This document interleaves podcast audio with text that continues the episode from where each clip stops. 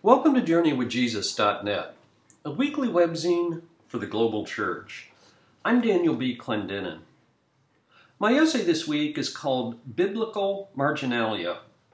It's based upon the lectionary readings for Sunday, January 31st, 2016. When I was in college 40 years ago, I started the practice of reading through the entire Bible at least once a year.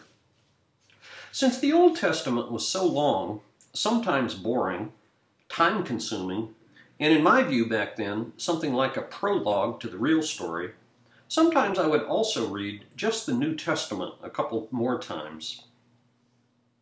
In later years, I abbreviated my practice by reading only the New Testament or just the Psalms and the Gospels.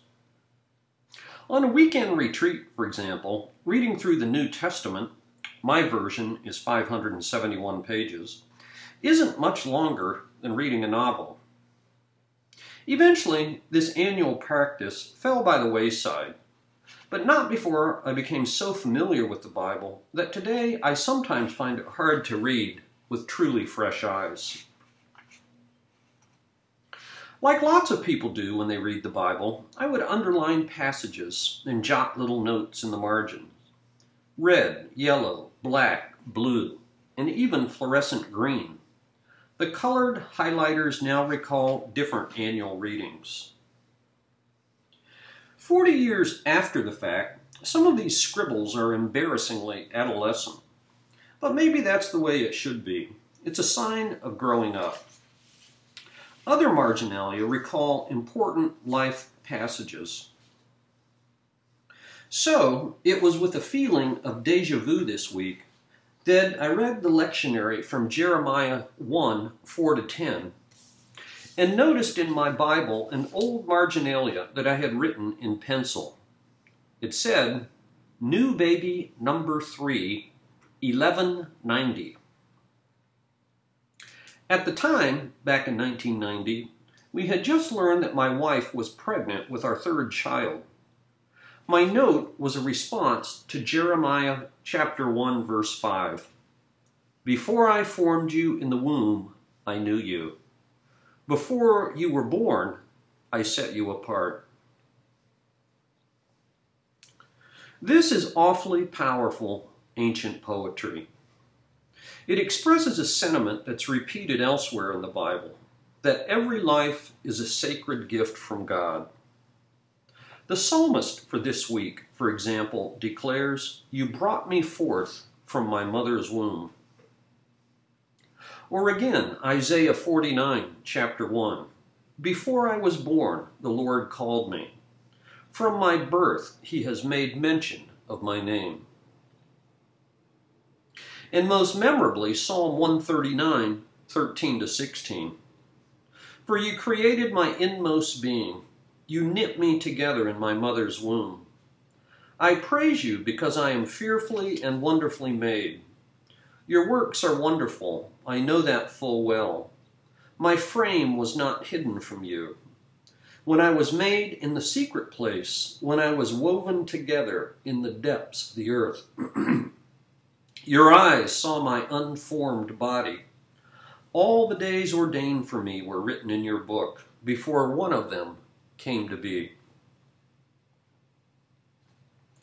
Today, our new baby number three is 24 years old. But is this poetry still believable when we see dozens of bodies wash ashore on the islands of Lesbos and Lampedusa? when people are starving to death in the cold rain on the outskirts of Damascus, or when a genetic defect causes spina bifida. Those are fair questions and important questions, and no one can speak for another person's experience. But it's also a question that reveals our modern conceit and condescension as if we're the first enlightened ones to agonize over war and starvation. And besides, how does viewing life as a biological accident give us a better perspective on Syria or the Holocaust? In fact, The pages of the Bible are soaked in blood, beginning with Cain's fratricide, and full of believers and unbelievers alike, anguishing over the gift of life with all its blessings and sorrows. For example, the psalmist for this week worships God as his rock and fortress. He praises him for his mighty acts and marvelous deeds. But he also laments the frailty of old age. He, fear, he fears being forsaken and forgotten by God. He's wary of the wickedness and cruelty of humanity. He describes himself as, quote, a portent to many, end quote. In other words, a grotesque spectacle, a sign of something ominous, a symbol of calamity. And so he says, You have made me see troubles, many and bitter. Or Jeremiah, who struggled for 40 years with a sense of failure, with violent opposition from detractors, and with deep discouragement. He was beaten, received death threats, imprisoned, thrown down a well, and derided as an unpatriotic crank and traitor. The prophets, priests, and kings dismissed him as seditious. God's call on his life, he said, made his heart break and his bones tremble. When my father died in 1998, the last few days of his life he worked hard to make amends with each member of the family. Most touching of all was a phone call that he made to my mother, to whom he was married for 33 years, but then divorced from for 25 years. Most vexing of all was a sibling who would not return his calls. After he died, my father donated his body to science for medical research. And then 18 months later, FedEx delivered his cremains to our house. I remember thinking that there had to be a better way to return such a sacred gift. I opened the box, untied the twisty that secured the plastic liner, and experienced what other people had described to me. These were not fluffy ashes, but gritty shards of bone. I took a pinch of the coarse remnants of my father and rubbed them between my thumb and fingers. At his memorial service, I recalled taking comfort from a plaque that I saw every day that I went in and out of St. Joseph's Hospital in Tucson. Next to the main entrance of the hospital was a quote from Pope John Paul II. It said, Man's life comes from God. It is his gift, his image and imprint, a sharing in his breath of life. God, therefore, is the sole Lord of this life. Man cannot do with it as he wills. My wife and I have just been challenged to scribble one more new marginalia in our Bibles. Over the holidays, we learned that next summer we'll become grandparents for the first time. So we're marveling once again in the miracle of a new life, in the sacred mystery of a personal history. Grandchild number one, January 2016.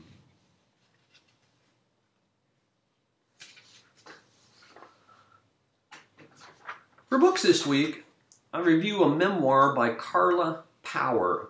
It's called If the Oceans Were Ink An Unlikely Friendship in a journey to the heart of the Quran. New York, Henry Holt, 2015. This book is 336 pages long. We hear a lot today about the clash of civilizations between the Muslim East and the Christian West. George Bush divided the world into binary opposites with his insistence that, quote, Either you're for us or against us, end quote. Carla Power moves us beyond such crude stereotypes and convenient generalizations. Her book about spending a year studying the Quran with her friend Sheikh Mohammed Akram Nadwi of Oxford was a finalist for the 2015 National Book Award in Nonfiction. Power calls herself a skeptical feminist and a dutiful little secularist. Her Jewish father and Quaker mother were both non practicing. Thanks to her father's peripatetic ways, she grew up in Tehran, Kabul, Delhi, and Cairo, although she's quick to admit that her knowledge of Islam was always one held at arm's length. That is, until she studied with the Oxford Imam and scholar Nadwi, a friend of 20 years. Akram Nadwi, a Sunni, defies easy labels. He was born in India and eventually made his way to Oxford. Fluent in several languages, he's published 25 books. He's also completed a biographical dictionary in 53 volumes that identifies over 8,000 women scholars of Hadith, the collection of traditions about the words and deeds of the Prophet Muhammad. He's complicated enough to disappoint both progressives and traditionalists.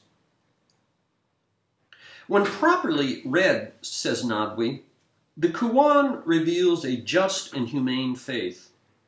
And so a major theme of his life and work has been a close reading of the original sources to excavate the spiritual essence of the faith.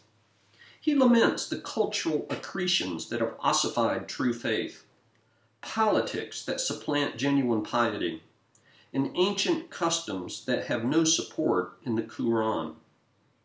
For him, Islam, with a small i, meaning submission, is more of a verb than a noun. What matters most is taqwa, or God consciousness. We must always respect human conscience, he says. There can never be compulsion in true religion. In his view, to take just one example, what restricts women is patriarchal cultures and not the tenets of Islam. But Nadwi is hardly a liberal. He accepts polygamy and traditional domestic roles for women. He has six daughters. He believes in a literal paradise for believers and a hell for unbelievers like power. He's opposed to homosexuality. Veiling is fine in his view, despite all sorts of cultural complexities and nuances. At times, Power's narrative borders on hagiography. She's captivated by Nadwi's combination of erudition, piety, and kindness. And in the end, she admits that theirs was in fact a one way conversation rather than a dialogue. She writes, I wanted him to take a step toward my worldview as I had done toward his. But that was never going to happen. Nonetheless, Power earns high marks for being open to an other. It's a model we all do well to follow, each in our own way and in our own little world. She writes on the last page if understanding difference is among my own key values, it is also a Quranic one. Only through diversity, says the Quran, can you truly learn the shape and heft of your own humanity. And so she ends her memoir with a quotation from the Quran 49:13. O humankind, we created you from a male and female, and we made you races and tribes for you to get to know each other. A book review, the title, If the Oceans Were Ink, a finalist for the National Book Award in 2015.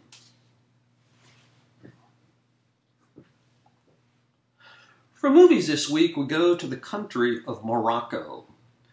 The title of the movie is Salvation Army from 2014. This coming of age story is not a great movie, but it's a brave and important movie because it broaches a subject that is otherwise utterly forbidden, namely, growing up gay in a poor neighborhood in Casablanca. This screen version is an adaptation of the 2009 autobiographical novel of the same title by Abdellah Taïa of Casablanca. When he came out in 2007, in a country where homosexuality is illegal, Taïa became the first openly gay Arab writer. Although he's published eight novels, this is his first film, and it gives the Arab world its first on screen gay protagonist. In the movie, young Abdallah must deal with his emerging adolescent desires, a violent family that includes sexual hypocrisy, and predatory older men. The movie eventually fast forwards 10 years to an older Abdallah who was then in Geneva.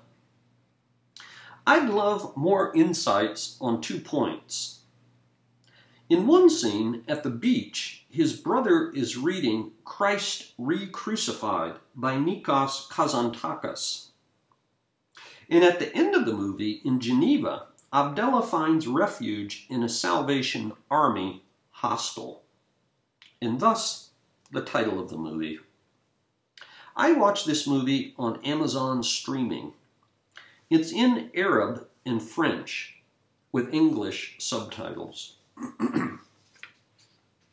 From the country of Morocco, a movie, Salvation Army.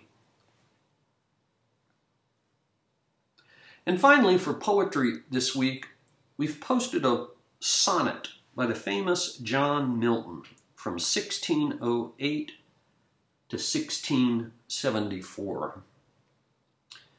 The title comes from the first line of the sonnet, When I Consider How My Light is Spent, and it's a reflection on his great gifts for writing and yet his blindness.